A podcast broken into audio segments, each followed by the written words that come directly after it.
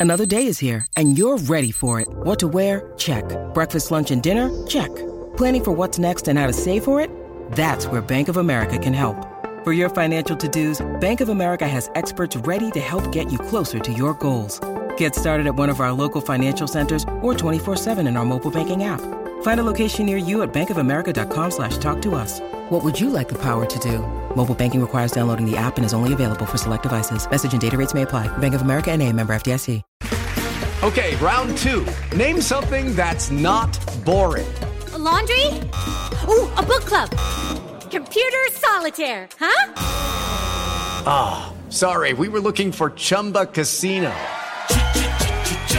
That's right. ChumbaCasino.com has over 100 casino style games. Join today and play for free for your chance to redeem some serious prizes. ChumbaCasino.com. No purchase necessary. Full prohibited by law. 18 plus terms and conditions apply. See website for details. It is Ryan here, and I have a question for you. What do you do when you win? Like, are you a fist pumper?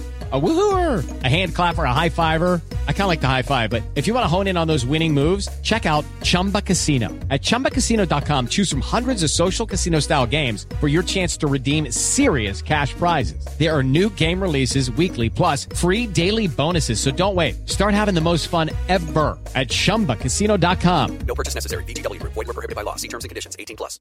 Welcome to Heart and Hand, the Rangers podcast, the podcast that's equally at home in Europe or among Perth farmers. This week on Heart and Hand, on to the Spaghettihad.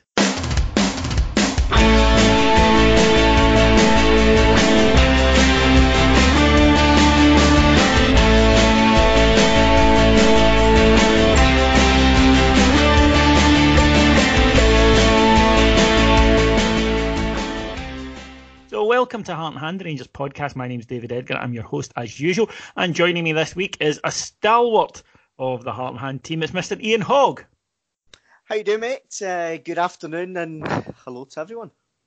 Also joining us, making her debut on the flagship show from Blue Scarves On and a long-standing member of the Lewis and Harris Ranger Supporters Club, it's Caroline Morrison. Hello, Caroline. Hi, David. Hi, Hoggy. Thanks for having me on. Excited for my first appearance on the flagship. Yeah, this is why we couldn't have Martin on Hoggy because between his and Caroline's voice, I think it would just have been too much for some of our listeners.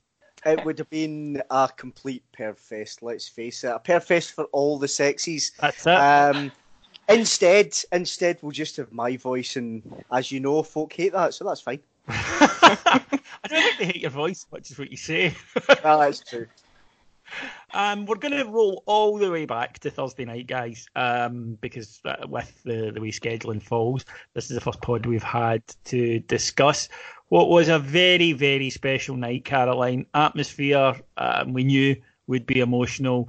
The passing of Fernando Ricksen and the genuine outpouring of emotion and love for Fernando, I think, from the Rangers support. That was expected, but something that I think was also appreciated was from the rest of Scottish football in particular and from world football as a whole. Uh, it was a wee reminder that as seriously as we take it, and we do, uh, there are more important things in life. Yeah, you're exactly right. And actually, I think the club handled it really well um, in terms of even just playing Fernando at half time. That was a nice wee touch. Um, but I, same as yourself, was nicely surprised by how the rest of not only Scottish but world football um, reacted to, to the news. And even during the game, seeing opposition fans, opposition players, and also the officials uh, take the time to kind of respect Fernando in the way they did was really unexpected, but so so nice to see, and it was um, yeah a really fitting way to kind of um, show our appreciation for him. I, so I mentioned this to a non-football supporting friend, Hoggy, and she said to me, "You were pleased that they showed basic decency," and I thought that maybe does show you kind of what Scottish football has been over the last few years. That it's become, in many ways, a bit of a cesspit uh, and maybe yeah, our expectations are lower. But I think when you go away from maybe social media or whatever, real people react the way you would expect them to. Yeah, well done for being a human uh, and not being an arsehole. That that's largely what we're saying. But you know, I think we, over the years, and I'm not just talking about over the past seven years, David. It goes a long, long way back beyond that. Um, common decency isn't something I expect when it comes to other football fans, even journalists in this country. Uh, one or two obviously had their snide digs at the dead now that they can't talk back. I, I think one in particular has form, but today's not the, not the day for that. By and large, it was yeah, it was decent and it was it was right. Um, one or two things particularly stand out. Jaap Stam just pitching up with some of the Feyenoord team. Um, the the the the minute silence was pretty much impeccable. Um, and then the, the, the applause in two minutes and the players just stopping. Um, that was that was incredible. Yeah, it was. It was a moment that I think will live with anyone who saw it forever. It was such a classy touch of uh, the opposite, the players, the opposition, the the referee, um, the the officials, everyone joined in, and it really was a, a special tribute to someone who thoroughly deserved it. Moving on then, Caroline, to the match itself. Um, I knew we would win because Rangers, when we got into group stages of Europe, we win our first game, do pretty well in the second, bit disappointing in the double header, complete disaster in the fifth, and then narrowly miss out in the sixth game. So the first one was always going to be a victory, right? Yeah, true to form, much what we expected. Um, but that said, I, I, wasn't as confident as you, I'll be honest, before the, the start of the match, uh, despite that being the kind of blueprint for um, for previous, um, I guess, expeditions in the group stages. But yeah, absolutely delighted with how we started. As Gerrard's asked from us a number of different occasions, he really wanted us to, to set a high tempo, really be in their faces, and in the first half in particular, we absolutely nailed that. Um, yeah, very, very nice to see. And players like Alfie were just completely unplayable. Feyenoord didn't quite know how to, to handle him, uh, which was, yeah, really nice to see and exactly how we wanted to start the game. I still can't get my head around nobody coming in for Alfie because you see in matches like this just what a special player he is. He is a goal scorer, we know that. His record tells you that, but there's so much more to his game, as you say. For about an hour, I thought that the final defence had no idea what to do with him, no idea what to do with Arfield, and they, they both tired, and that let Feyenoord, I think, back into the game because they were defending from the front. And Ian, um, after a, a wee bit of a warning from Feyenoord early doors where they passed through us a couple of times. Rangers shifted into gear, got a penalty, missed. A kind of woeful effort, in all honesty, from James Tavernier. And rather than, and I, I, I choose my words carefully here, Rangers in the past, this Rangers side, have not always shown the best attitude when it comes to responding to things going against them like that this was the opposite. You could not level that at them in this match. That penalty miss actually seemed to spur them on. And up until half time was one of the best Rangers performances in Europe you'll see. The only thing missing was the second, third, and possibly even fourth goals. Rangers destroyed Feyenoord um, for 35 minutes. It reminded me of the uh, the Rapid Vienna game last year at Ibrox, where one of the Rapid players basically said, you know, we, we, we couldn't live with them. Um, and that's what we got on Thursday night. It was it was almost it was a first half where we almost we, we almost ran ourselves out because after that kind of hour mark, you know, it, it just wasn't sustainable at all. But by God, we could have been out of sight the way that we swarmed around them, the way that we hunted in packs, that was the most imp- one of the most impressive bits for me, David. That yeah, would lose the ball, but would go hunting after it and smother them. I watched a video on, on Twitter. I can't. I'll I'll find it and we can post it in the link or whatever. Um, that basically showed you stopped the play and showed you how Rangers were going after it. We were attacking in triangles, but we were also defending and harrying the opposition in, tri- in triangles and it meant they, they, they either had nowhere to go or their only out was to punt it, and we got it and just went after them again.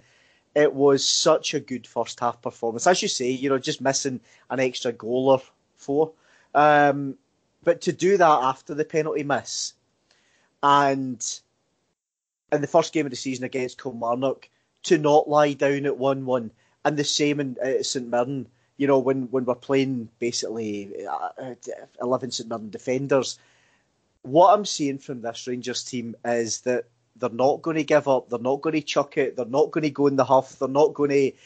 Um, they're, they're, they've got balls this season, I think. Um, Thursday proved that. The game we're going to come on to about Sunday proved that. I'm yeah, I'm I'm I'm quietly excited. Quick straw poll. Um, Tav now has missed a few penalties, including two in a row. Caroline, what's your views on that? Does he stick with them? Do we move on to someone else? Yeah, first of all, I, I completely agree with Hoggy. I like the way the team kind of rallied after the, the penalty miss and kind of decided actually that's not what this game's going to be remembered for. We don't want all um, of that pressure on Tav, and I think they, they made sure that you know that wasn't going to be the, the deciding factor in the game, which is good. Uh, but in terms of, of penalties on an ongoing basis, yeah, for, for whatever reason, Tav seems to certainly have lost a bit of form and, and potentially a bit of confidence in taking them.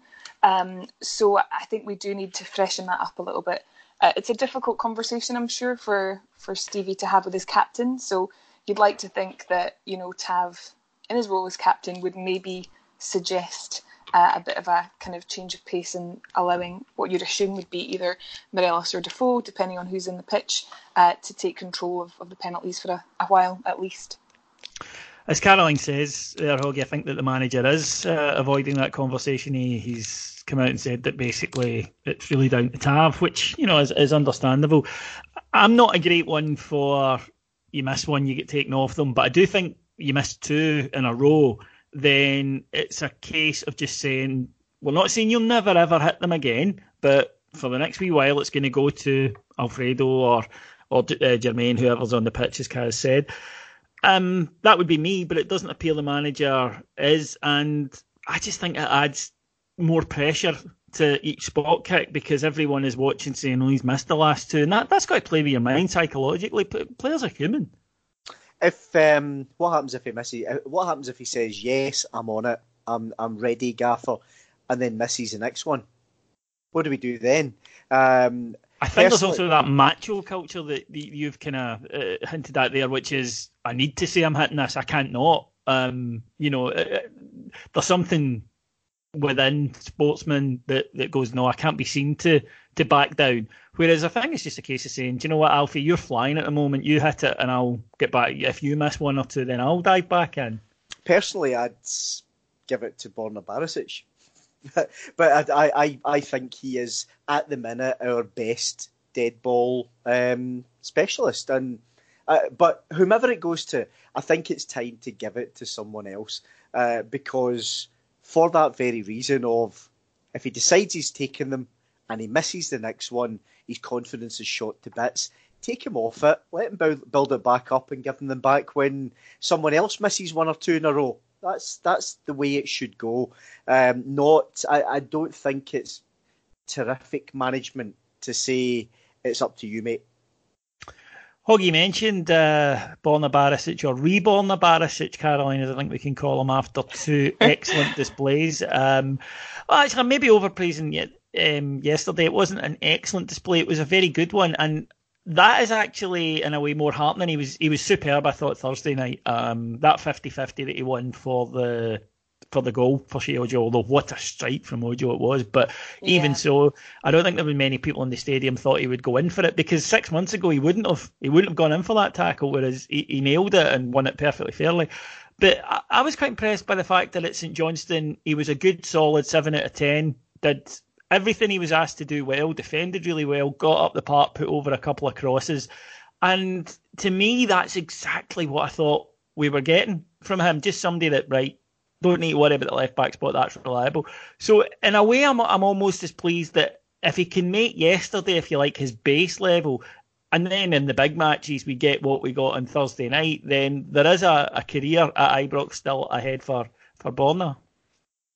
Yeah, absolutely, and it's crazy that we're having this discussion about you know a Croatian international, but you're absolutely right. He's not been consistent uh, for us up until very recently, as you said.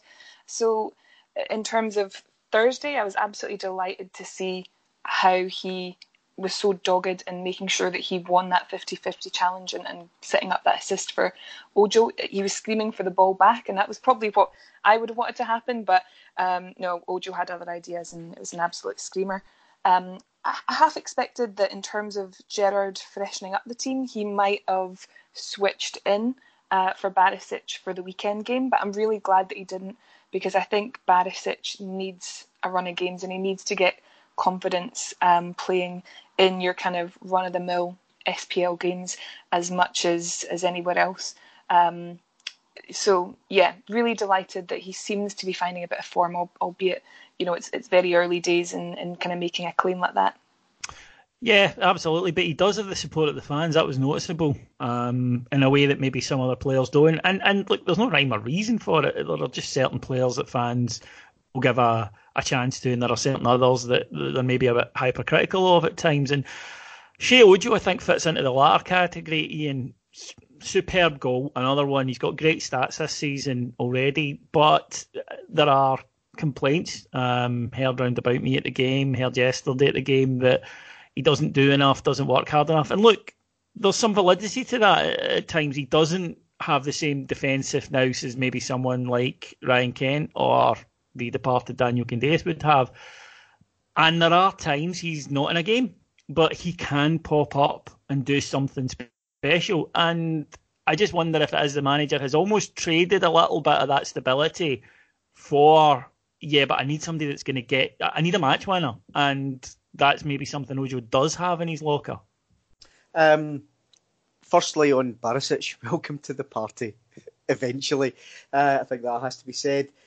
Sheyi Ojo frustrates the living daylights out of me. He really does. Um, and then he pops up and crashes one in against Feyenoord, and and we all love it. We we we want that stability, but we also want almost that maverick uncertainty of of what he can provide. And I think you're right. I think the manager has traded the certainty because we saw what that did last season when we couldn't break down teams and we would drop points and all the rest of it. Versus we have got something a little bit different. We have got something or someone who can produce that little something.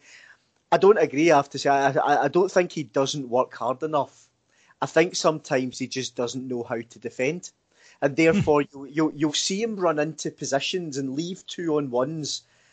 He needs probably someone strong alongside him, or you know maybe just behind him, telling him what to do and where to go. It's it's the old you know uh, when. You remember when Davy Weir used to coach Danny Wilson through a game and we thought Danny Wilson was fucking terrific?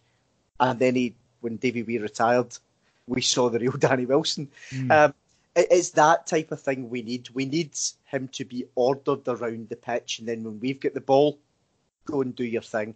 Because you know we've seen already this season he's got umpteen goals, um, and I don't think he's played particularly well. I really don't. I think he maybe turns up for twenty percent of a match. If we can up that to forty or fifty percent of a match, then we'll have a a real cracking player on our hand because I, I, genuinely do think his work rate is good. I just don't think it's always effective. I'd also say, David, remember this time last year, Ryan Kent was getting grumbles and mumbles because he wasn't really producing. Yeah, sure. Uh, yeah, yeah, exactly that. And so, whilst we can't really afford to give the kid loads and loads of time, um, I would just urge that little bit of caution because we then went and signed Ryan Kent for seven and a half million quid. Because he'll get better, yeah. Um, that's that's something that happens with these guys. They're here to learn, unfortunately, but we can't be hypocritical about it. We can't send Ross McCrorie out to play and say, "Good, he's going to get games and learn," uh, and then when we do the same thing, complain that they're not the finished article. That is why what loaning young players. That's the point of it. Moving on then to Sunday, um, went to Perth to play St Johnstone. Uh, Rangers have a good record up there, good record against St Johnstone in general, but I've come a cropper every so often, so it's never a game you can take lightly. And Caroline, the manager certainly did. And only the two changes to the side, did that surprise you? Uh, or looking at the way that the game went, was the manager well, clearly was right because we won 4 0, but did you expect maybe to see the team freshened a little bit more? I probably did expect a little bit more in terms of changes. He's talked about um, freshening squads up and, and kind of rotation. So um, I was pleasantly surprised to see it was just a couple of changes because you don't want to fall into that trap where you're dropping points after what was an absolutely exhausting run out uh, in the Europa League midweek. So yeah, not as many changes as I was expecting, but I think he, he got the balance just right. I'm convinced that we would have dropped points in this game last year because it was one of those 12 o'clock, 12.15 kickoffs on a Sunday. The crowd are hungover. Um, it's the, the kind of after the Lord Mayor show for the players. The atmosphere, you've gone from crazy, manic atmosphere against Feyenoord to, to that. And Rangers did come out of the trap slowly, Hoggy. I mean, we were dominant, and for that, that was due, I think, to the midfield pairing of Steven Davis and Ryan Jack, who were both superb and were both excellent, incidentally, against uh, Feyenoord as well. But they utterly dominated the midfield, so Rangers dominated the game. But in the first half, really only made one good chance for Alfredo Morelos, conceded one chance to. Uh, uh, due to a, a, defensive error that, that could have led to St Johnstone goal, but a brilliant Allan McGregor save, and it just looked like one of those games that we witnessed far too often last season well, I think it's, it's one of those games we've witnessed this season as well, David. You know, we, we, we score against Kilmarnock and then go off the pace. We first half against St Mirren, we struggle because it's a very exceptionally slow tempo, and they pack the defence. And, and you know, St Johnstone would have been St Johnstone would have been delighted to have come away with a nil nil yesterday and taken a point. We probably we must have had seventy odd percent possession yesterday. Um, and the, that's the way the first half went. St Johnstone didn't try to come out. We dominate the midfield. It pushed them further and further back, and it just meant there was no play, no space to play. We desperately need the first goal in those types of games um, because then then the St Johnstones of this world are, are forced to open up and, and, and come out. And I'm not having a go at St Johnstone. You know, at the end of the day, they're, they're bottom of the league. Um, Christ, they only had about a thousand fans turn out. Rangers brought about five and a half thousand. St Johnstone are in a bad, bad place. Um, with a chairman who's quite accepting, incidentally, of coming 10th and being in the Premiership every single season. That is the level of ambition. Um, I know that for a fact, having spoken to one of the backroom team recently there. So, therefore, they, they'd packed it. We'd slowed down a little. Um, the players seem to run out of ideas quite quickly. For example, we go to Brandon Barker. Brandon Barker, I thought, really had a, a poor game versus when he came on um, against Livingston, when he came on against uh, Feyenoord, I thought he did all right. The ball would go to him. They kind of swarmed around him. They swarmed around Ojo a little bit.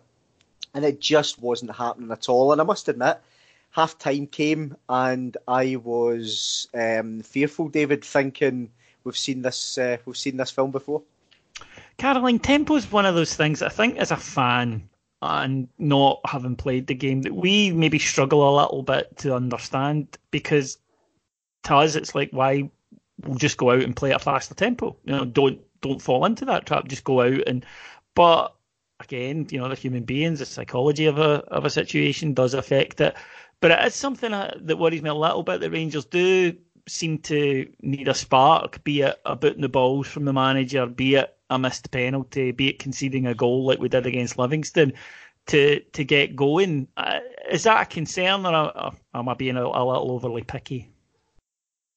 No, no, I think you're right to be a little concerned. I think the reason that we probably collectively as fans aren't, you know, focusing too much on it is that we haven't fallen foul of it so far this year.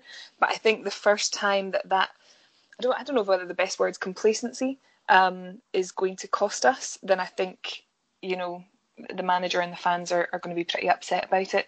It's natural though, I think, when you consider players and you know how much we're expecting of them week by week with the, the kind of multiple competitions that, that we're going to be playing in it's natural that, that some games are going to get the best out of them and others will need to really slog um, our way to, to victory but yeah i'd much prefer us to be you know, really up for it and come out of the gates and win a game early on and potentially freshen up in the second half, make some changes and give the manager um, the option to kind of um, bring in sideline players.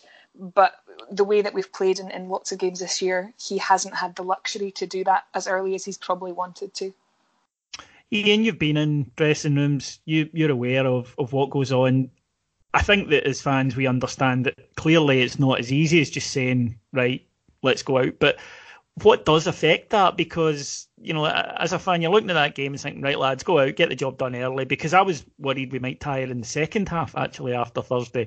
Um, but they don't obviously in the match before they're going out. The last thing they don't say to each other in the dressing room uh, is right. Come on, lads, let's nice and slow to begin. That that's obviously not something they do. So, so what are the factors that can affect that? I I, I genuinely think we're going to see a lot of this this season, David, um, and you'll see it with the mob on the other side of the city as well when they go to places like St Johnstone. Teams will camp in against them uh, teams will camp in against us. Think about um, think about the Feyenoord game, and Feyenoord came out and they gave it a go, and it allowed us plenty of play, plenty of space to be zipping the ball about, and that for me anyway, that drives the tempo. If you've got no space to play the ball in, naturally it's going to slow down, or naturally you're going to give the ball away at times as you you're almost trying to push the play, if you like. So you maybe give the ball away, you got to start again, or you've got to play it back, or whatever. Because all you're doing is trying to move the team around, the opposition around. And as I say, if that opposition is effectively a goalie and 10 defenders, that naturally slows the pace down. Unless you've got guys like Ronaldo and Messi or, or, or Raheem Sterling or whatever.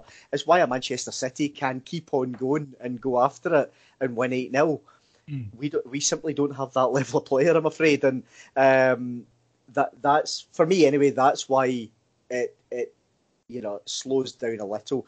Does the crowd do much for that? Possibly. Um, certainly, the crowd on Thursday night, everyone was up for it. So therefore, I think it gave both teams a lift. You mentioned yourself, David. How did Feyenoord come out and start? You know, Christy ripped us apart twice, and then we settled into the game. Um, so it will play a bit of a part, but I do think it's about how how we react to the other team setting up. Second half, though, Caroline, completely different story. Started off by Ryan Jack, who I think has been our best player in the last two matches. Wonderful bit of play from him, breaking with the ball, gets absolutely cemented in midfield, but still gets an excellent ball away to Alfie. Good advantage from the ref, incidentally. Um, fair play, we criticise him often enough. Uh, Alfie then wonderful use of his arse, and I can't think of, of a better way to describe it. But he's got a great arse, um, and he invites defenders in too close. The defenders fall for it, and he just rolls them, and he's away. Then pace, power, and a thumping shot into the top corner. The thing I like about Alfie is he does it when you need it. Did it last week against Livy. Did it again here. He doesn't bother about a missed chance the way he used to, and we saw that again yesterday where he missed one in the first half, but then when the opportunity came, he did it, and he's just a nightmare to play against.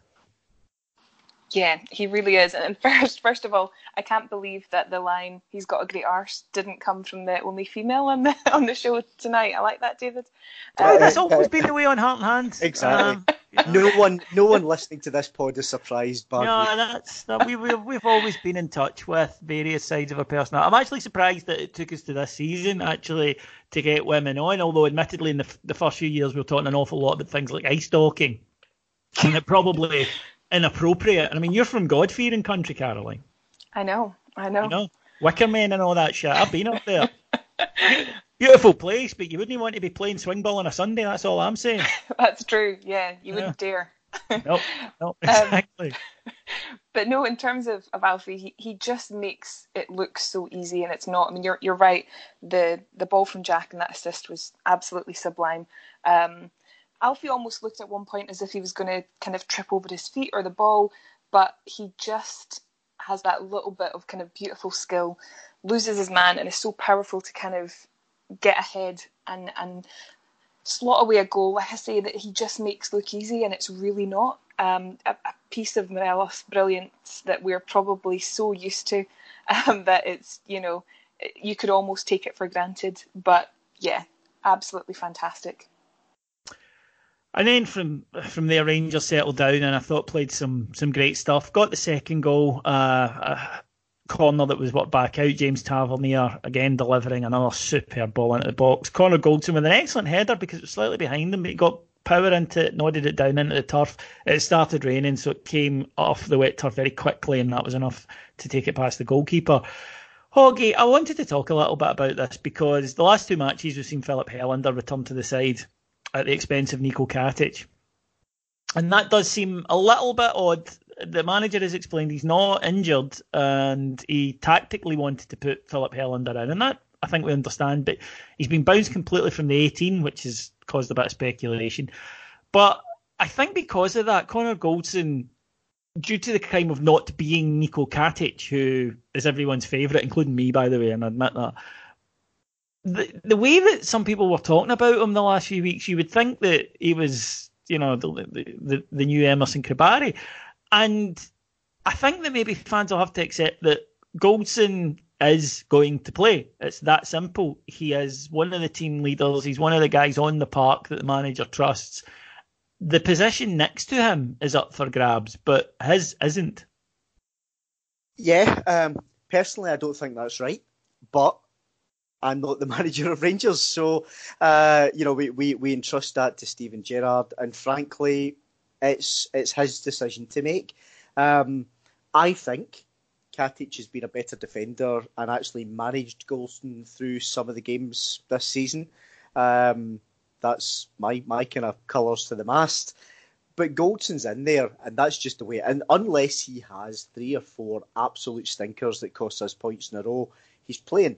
Um, in terms of Filip uh, Helander, there's I, actually think he, he's come into the side. I think he's looked superb. Um, a, a, proper natural left-sided centre half, which has helped Borna Barisic, I think. Um, and Niko Katic, I, I really like the guy, and I hope there's a place for him in the side. I think he's improved five to tenfold as a player versus the Katic that we saw as he started to become poor and the kind of uh, maybe towards the, the end of quarter one of last season. Um, Katic obviously then was out, and Joe Worrall was in last season, and Nikola Katic got better with every game that Nikola Katic didn't play. This season, we've seen lots of online clamour for why on earth have we spent three million quid when we've got on, on Helander when we've got Nikola Katic? We spent three million quid on him because every you know the manager's clearly thinking about the Nikola Katic of last season.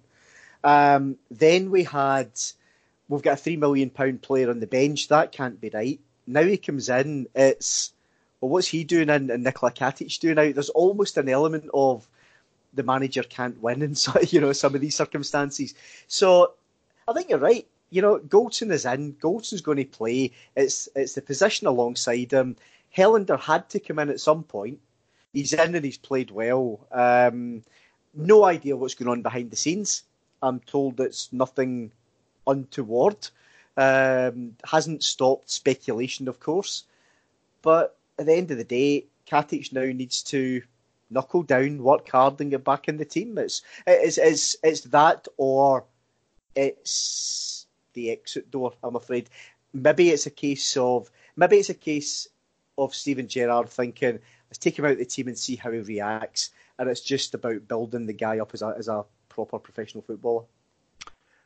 Matt Hubbinsworth is, I think, you know, traditionally with centre backs, uh, if you have a pairing, you have one that goes and attacks the ball and one who sweeps in behind. And I think that Katic and Helander, are your go and attack the ball types, and I think that Goldson and therefore probably Edmundson are the sweep in behind guys, and therefore I, that I think is the reason. I, I don't think it's a key. I think if everyone's fit, obviously you would need to make do and mend if there was injuries, but I think that if it's everyone's fit, then it'll be either Goldson or Edmundson or either Katic and uh, or uh, Helander, and I think that's the the battle that maybe a lot of fans, me included, would say, well, play Katic and, and Helander. I don't think that's an option because they're too similar, or, or, the manager sees it that way.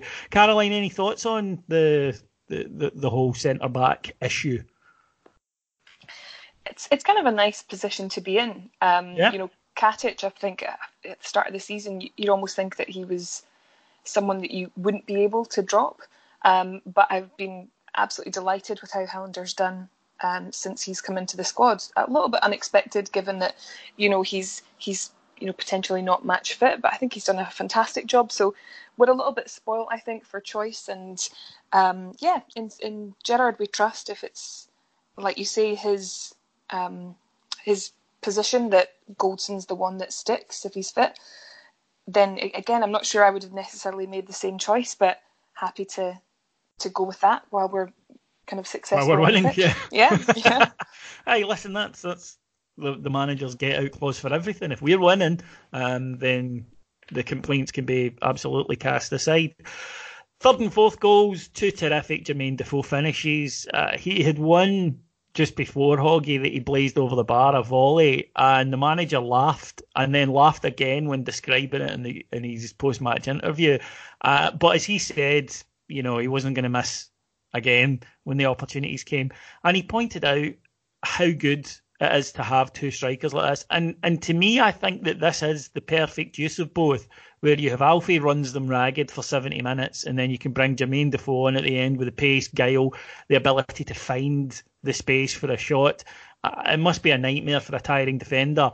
You see Boss Number come out and you go, oh, thank Christ for that. And then you see Jermaine Defoe limbering up and you think, oh my God. It's not so long ago it was Umar Sadiq. um, and yeah, yeah, I think frankly the manager's got to take his, his his fair share of the blame when it comes to the bold Umar. Um, we've got our, our, first choice striker is Alfredo Morelos, absolutely for all the all the praise and plaudits we've been given. Um, incidentally, for him to come back from being sent off at Parkhead the way he was, and every everyone had maybe not quite written him off, but a lot of people were saying it's time to go, sick of him, etc. For him to turn the, the entire support round the way he has, with magnificent performances, with lack of drama, with limited cards, incredible, absolutely incredible. And then, as you say, Jermaine Defoe limbers up and comes off the bench and gets three chances and scores twice that is for that that's going to really really benefit us this season. I, I expect this season to be nip and tuck all the way, and the better goal difference we the better goal difference we have, all the better because. You know, there's Alfie scores, great. Goldson scores. Jermaine Defoe gets a couple. We've made the dent in Celtic's goal difference yesterday. That that's for me. That's what the game's going to be uh, going to be about going forward. Wouldn't be a Rangers game without some controversy, uh, in inverted commas. The controversy yesterday appeared to be the referee getting a decision correct, which was a remarkable double goal line clearance from Steven Davis, which has been almost lost in all the hoo ha afterwards. Um, at the time, in, in, normal play, you could have been forgiven for thinking the ball was over the line. Uh, I didn't know, in all honesty. I was mm, not sure. I, I, suspect the linesman was the same. I suspect the ref was the same, which is why they didn't give it because you have to be sure to, to give the goal. Video evidence showed that the ball wasn't over the line, but of course, Caroline, we can't just have a decision like that, can we? Not not when it's us. No, we can't have nice things.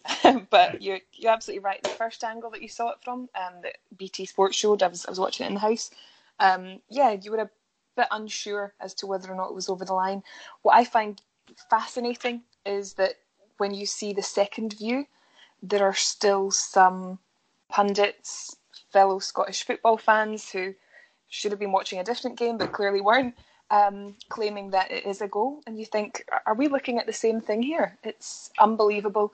Um, yeah, it shouldn't be a talking point. The, the, kind of biggest talking point you'd think would be the, the handball penalty claim, but yet here we are talking about um, their claim, which uh, you know is certainly not a goal. No, I mean it wasn't over the. But you're right. It's people who start off from an opinion and work backwards, and their opinion as Rangers get everything, and therefore I'm going to clutch. And I think it is a kind of dangerous thing that we see a lot in social media, modern society, whatever you want to call it, which is even when presented with evidence, they will still cling to their original point. And to me, it just makes you look like a halfwit. If you do that, it's a sort of Michael Stewartian approach to life. Rangers, therefore, getting a good victory, Hoggy. rolling on now to Wednesday night. It's the League Cup. It's Livingston. Plastic pitch away from home will not be an easy match. I've seen some people calling for wholesale changes to the Rangers team. Maybe just me, but we haven't won anything for a long time, a far too long a time. The League Cup could be won before Christmas. I want this taken extremely seriously. Um, you and I, David, uh, grew up grew up with Rangers from the early to mid eighties when we won nothing but the League Cup. Um, I'm fairly sure there was a point where I believed we weren't allowed to win the league nor the Scottish Cup, uh, but we would always beat Celtic or someone else in the final at hand in the League Cup. So I, I my my view is, and it's, it is the same as yours. The League Cup's our trophy. We haven't won it for so long since God, what would that be? 2011. Um, it's about time that we set that right. It's the first trophy available this season. I want us to take it seriously and go and win the damn thing. Now, wholesale changes, I think wholesale changes would be. I actually think, as a mindset, that would be the wrong thing to do. I want broadly the same type of team going to play. Maybe two or three changes max. Um, because I've got one eye on the international break. The international break's two weeks away. So therefore we've got Livingston, Aberdeen, Young Boys of Bern and Hamilton at Ibrox. And then two weeks off for the vast majority of the squad. Going, what was it Steven Gerrard said? Empty the tank. Go and empty the tank over these next four games. Get two victories in the league, get a good result in Bern, and get to the next round of the League Cup. Well, Hoggy does speak for me on that, Caroline. Um, but uh, is that shared by you? Uh, or are you thinking actually it's the League Cup lads, it's Levy, let's just you know maybe five or six changes and go with it? Um, or do you think no? Hang on a minute here. We've we can't take this match lightly. We lost there with a pathetic performance last season. We need to go there all guns blazing.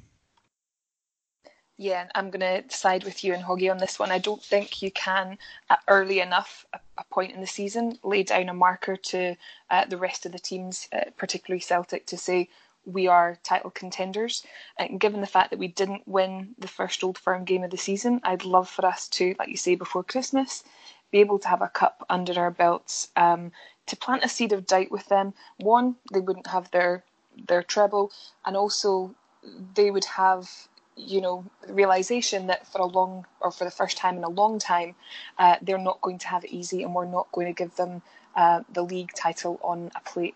So yeah, for me, um, we've got to play our strongest available squad and try and get a trophy for the first time in far too long.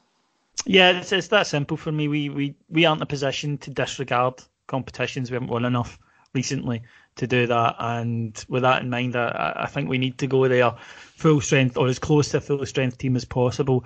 And compete because it will be. I think we saw last season when we didn't turn up with the right attitudes for one of the matches there, the players for whatever reason didn't seem to fancy it and we got battered. I mean, it was 1 0, but it was Livy who had all the chances. When we went there focused later in the season, we won 3 0. So I won't accept any excuses about oh plastic pitch or anything like that. The team have shown that they have the ability to go and win this match, and it's up to them, Hoggy, to to go out there and, and as I say, bring a level of performance that's good enough to get us over the line. But Livy will be bang up for this, you know, live match on the TV on their home pitch against Rangers. Um, this is going to be a battle. And Livingston have started the season really well. Yeah, you know, they're, they're, they're, they're currently sitting six. They've lost their last two league games. Excuse me, um, but they've started well, and given they lost, they lost flipping half of their first team in the summer. So the job that Gary Holt's doing there is, is is a very very fine one. We we need to go there and do our thing. They will sit in, they will camp in, plastic pitch, and all those usual kind of psychological worries. Um, if we go and do our thing, we'll win the game. If we don't, we'll be popped out in our arse. Can I have a prediction from you then, Caroline? Oh, um, I, I, think it'll be a comfortable victory. I would say a 4 0. Let's go Oof. for another 4 0, two on the trot. Hoggy? Oofed indeed. Um, I'll go three one Rangers. I'll go 2 0 Rangers. I think it'll be a, a, tight game, but I think we'll have a wee bit too much quality. I hope so anyway. Right, folks, that will do us this week here on Heart and Hand. Um, we will be back on Thursday, because obviously no European game with Heart and Hand Extra, where we will look back to the Livingston game and preview the Aberdeen game at the weekend. There's loads of content, though, over on our Patreon site on uh, patreon.com forward slash heart and hand, where from just one ninety nine per month, you will get loads and loads and loads. Uh, usually between three and five shows every single day on all things Rangers, all things football, and a few other things as well, including today an interview with Arthur Numan. And uh, we had an interview this time last week with Jörg Albertz, so you'll be able to get both of them. Wonderful interviews. You will learn an awful lot. And I would just like to thank our friends at Five Stars Limited for setting this up for us. Five Stars run events all over Scotland featuring ex Gers players. To find out more, give them a follow on social media. Just search for Five Stars Limited on Facebook or go to at five numeric five stars LTD on Twitter. Thank you then to our executive producers in London, Mike Lee and Paul Myers, and to my two guests this evening. First of all, Caroline Morrison. Thanks very much, David. I enjoyed that. Solid debut. Solid. Thank um, you. We'll, we'll, be looking for Borna Barisic last two week style performances from you in the future. and of course, the wonderful Ian Hogg. Pleasure as always, mate. Good to be Thanks very much for listening, folks. We'll be back on Thursday. Till then, I hope your team wins. Take care. Bye bye.